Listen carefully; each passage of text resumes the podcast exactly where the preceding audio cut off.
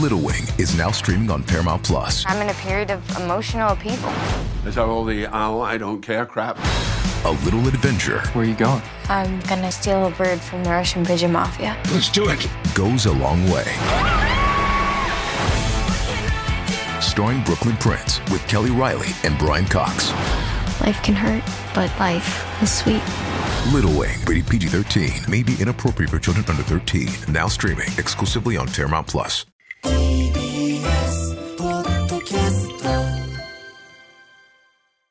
時刻は12時 TBS ラジオジェーンスー生活は踊る。パーソナリティは人生の酸いも甘いもつまみでのジェーンスーと TBS アナウンサー蓮見さんの代打の小笠原渉でお送りしています。ここからは相談を踊るのコーナーです。今日は通算2308件目ラジオネーム限界社会人さん29歳男性からの相談いただいてますスーさん小笠原さんこんにちは。こんにちは。私は都内の小さな制作会社に勤務している29歳の男性です。最近仕事がしんどくて辞めたいです。理由は上司と馬が合わないことが第一です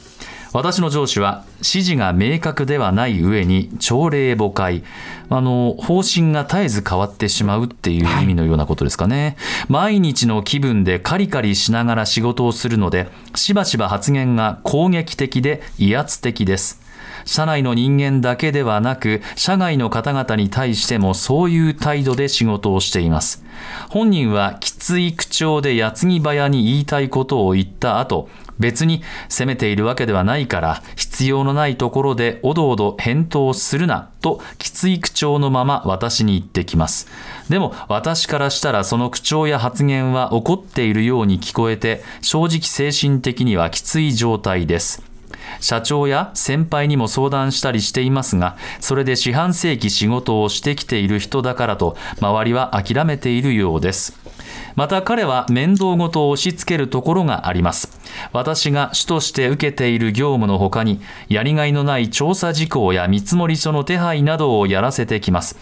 クライアントと直接やり取りしているのは上司なので、私は詳細は分からず、資料は丸投げ、その資料にも必要な情報が書いていなかったりするので、確認を取ると、資料に書いてあるだろうとか、さっき電話で説明しただろう、などと返されます。説明はされていても、業者さんと交渉する上で相手が欲しい情報はありますし、私もわからないまま仕事をしてミスをしてカリカリされても嫌な気持ちになります。業者さんには1日2日で見積もりを出させるようにと言ってきます。他者からすれば、こっちが客なのだからと言いたいことを言えばいいんだろうというような態度です。相手の業者さんも他の業務の合間を縫って仕事をしてくださるのに、そういう考えを持っている上司の下で働くのがとても気持ちよくありません。毎回私が矢面に立ち、無理を言ってお願いする立場になります。出したら出したで調査開始時に情報として与えられなかった事項についても確認を取れなどと次々と注文が来て、その都度、主として私が担当している他の業務の作業が止められてしまいます。連日他の作業をしていたため、主として行っている業務が少し遅れますと言ったら、1日前倒して提出するように言われました。そして自分のノルマもあってか、利益は部下に適切に分配しないで一人で溜め込む始末です。会社の人からは、もっともらってもいいくらい働いているのにね、と言われています。私もその分の給料が出してもらえれば、また辛抱できる部分はありますが、月給は変わらず、正直、駒のように扱われている気持ちになり、身も心も疲れてきました。第2に、ライフワークバランスが崩れているのが理由です。毎日残業をして無理やり仕事を終わらせている状態です。24時に就業し、翌朝8時に始業というような日もありますが、残業代が1円も出ないような会社です。また、それなのに、始業時間前や就業時間後にも、チャットなどで仕事の連絡が来るのもストレスになっています。転職をするにも貯金もなく、次の仕事先も見つかっていないような状態です。私はどうしたらいいのでしょうか？はいいただきましたありがとうございました、えーといろいろとあるんですけど、はい少しずつ分けていきましょうかまず上司と馬が合わない指示が明確ではない朝令暮改攻撃的で威圧的、これ件に関しては、えっと四半世紀働いてる人っていうことで考えると私たちと同い年ぐらいってことですよね大体。25年。そうですね。そうですね。これぐらいの年齢ですね。そうと考えると、まあ、会社の規模だったりとか仕事内容あとは人員が足りているかといったことももちろん加味しなきゃいけないところではあるんですが、まあ、人を育てるという意味での上司としての能力に乏しい人だってことが分かりますよね。でただここすごく大事なんですけど、はいえーっと資料丸投げその後直資料にも必要な情報が書いてなかったりするんで確認すると書いてあるだろうとか電話で説明しただろうとか面倒ごとを押し付けてきてやりがいのない調査事項や見積もり書の手配などをやらせてきますって書いてあるんですけどこれは逆に仕事です。うんこれは上司の仕事がどうのじゃなくて限界社会人さんに、えー、と振られてる仕事のもちろん綺麗に、えー就業規則があって契約をした時に業務の内容がここまででって書いてあってそこで仕事をできるのがベストだと思うんですけどご自身でも小さい制作会社って書いてある通り多分誰もが臨機応変に動かないと。仕事が回っていかない。雑な指示でも悟ってこうやっていかないと回っていかない状況なんだとは思います。でそれ自体が不不得手だったりとかあまり自分がやりたい働き方ではないっていうことだとしたら仕事を変えた方がいいと思う。この上司の頼み方が下手なんだろうとかもあるんだけど、えっ、と多分この上司は上司で仕事も、仕事量も結構多いんだろうし、えー確認を取ったりした時にやりがいのない調査事項って書いてあるけど、会社ってやりがいのある仕事をやらせてくれるところではないのでまずここは別問題。上司の話と同じような話で別問題。で、えー調査開始時に情報として与えなかった事項についても確認を取れ等々次々と注文が来てその都度自分が担当して他の業務が止まってしまいますっていうことに関しては、これはどっちかと今度この上司もそうだけどその上とかと話してこれやってもいいけどこれやると自分のキャパオーバーになって明らかに無理だからどうにかしてって話を会社と交渉していかなきゃいけない。ただ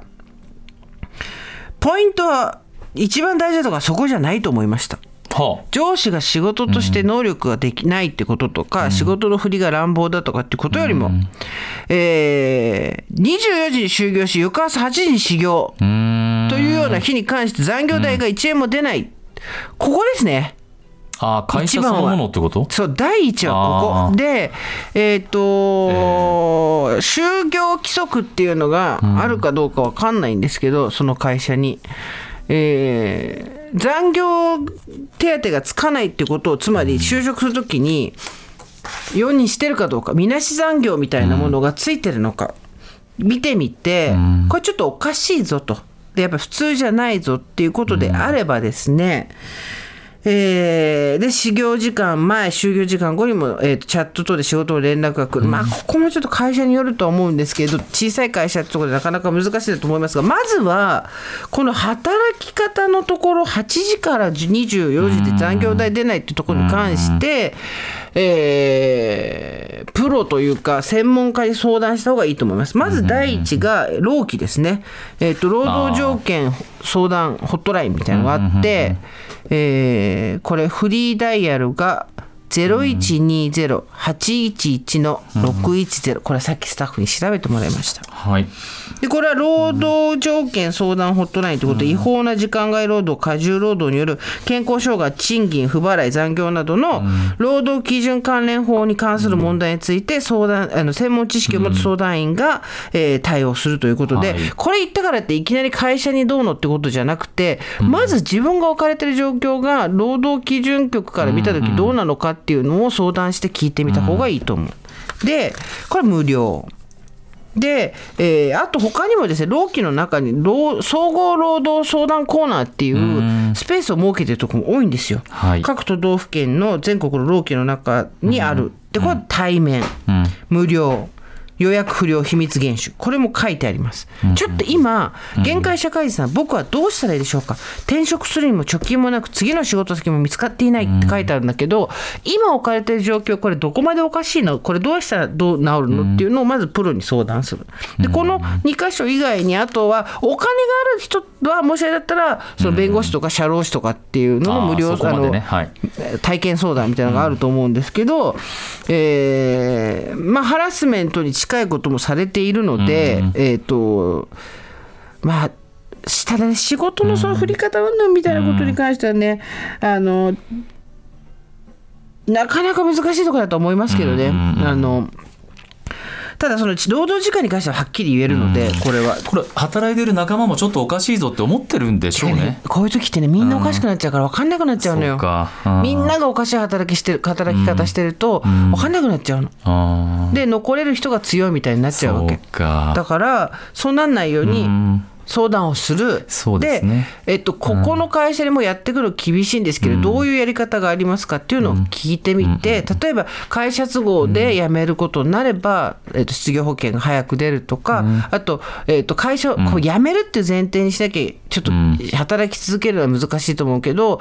えっと残業代が支払われるような行政指導っていうのを労働基準局がしてくれるのかとかその辺も調べてちょっと今自分が世の中一般から見てどういう無茶な働き方をしてるのかっていうのの相談をした方がいいと思います。でその時に、えー、と指示が明確でない上に朝令暮改の上司とかっていうよりも実際に何時から何時まで働いててそれに対してお金が払われてないとかそういうことがはっきり分かるように証拠を集めてください。えー、と多分タイムカードのない仕事だと思うんで、えー会社に来た時に写真を撮るとか帰る時に写真を撮るとかして、えー自分が何時から何時まで会社にいたかっていうのを示せるように、まあ、外の会社の外だったら業務が何時に終わりましたっていうのが分かるようにして。それがすごい状態化してるっていうのが分かる状態にして、労働基準局での相談かな。まあ本来はねこれは自分の会社に相談する案件ではあるんですけれども、もう、まあ、やっぱりこう、もうあの先輩は四半世紀そうやって働いてるからとか、もうちょっともらってもいいのにねって、それを会社から言われちゃってる時点ということは、もう、あの、今、スーさんが言われた通り、そういうところに相談するしかないということですし、これ下手するとね、本当にあの、こういう会社の運営をしてる会社というのは、今そう言っていろいろ詰められて、あの、まあ、なんていうんですかね、かなりあの社会的罰則というか、法律的な罰則をこう上司も受けなきゃいけないっていうことで、我々もこう、すごく言われてます。だからそのチャットで時間外に勤務を依頼するとかね、そういうことはすごくシビアにあの言われました。まあでも大きい会社だから、まあね。そこに関してはやっぱりあの小さい会社多分上司も人がいないっていうこともあるんだと思って思うし家族でやってる会社だったりとかいろいろと難しいところもあると思うからそこは信頼関係でっていうところも出てくると思いますけなんかどこ。うこう仕事が、まあ、すごい、あの、あれなのかな？仕事ができる上司なのかどうか分かりませんけど、こう、上の人見ててね、こう、自分の将来のビジョンが描けないっていうのはやっぱり悲しいですよ。そういうところは。そうだね。うん、ものすごく優秀だから、この人に仕事がこういう横柄な感じでも集まってくるのかどうか分かんないですけど、でご自身は今疲れてしまって転職するにも貯金がなくて次の仕事先も見つかってないって書いてあるけど、それだけ無茶をさせられてきたんだったら多分業務としての仕事の能力が高いと思うんですよ。だからそこは業務あの職務歴書、あの履歴書ではなくて職務履歴書のところの職歴を書く、はい。えーところ職歴っていうのはなんていうの？業務こうやってきた業務を書くしとかあんじゃん別のペライチで、あれで自分の仕事をどうやってアピールできるかとかっていうことはまた別の次の段階なんで。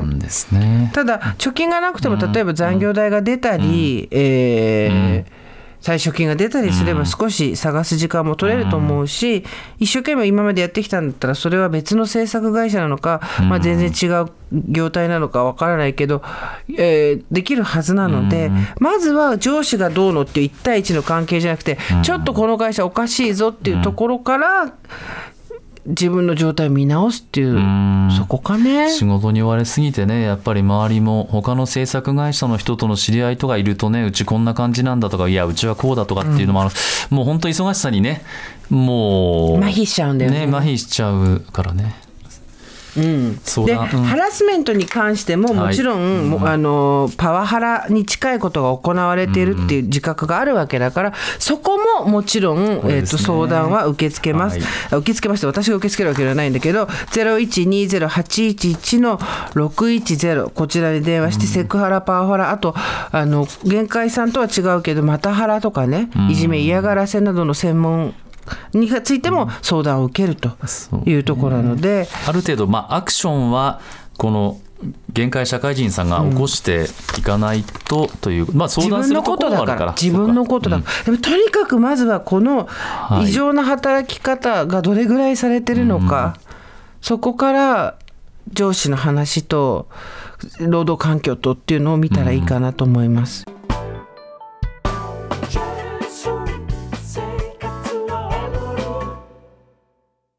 TBS ワシントン支局の樫本照之と涌井文明です。ポッドキャスト番組「週刊アメリカ大統領選2024」では大統領選の最新の情勢やニュースを深掘り。現場取材のエピソードや舞台裏も紹介しています。毎週土曜日午前9時頃から配信です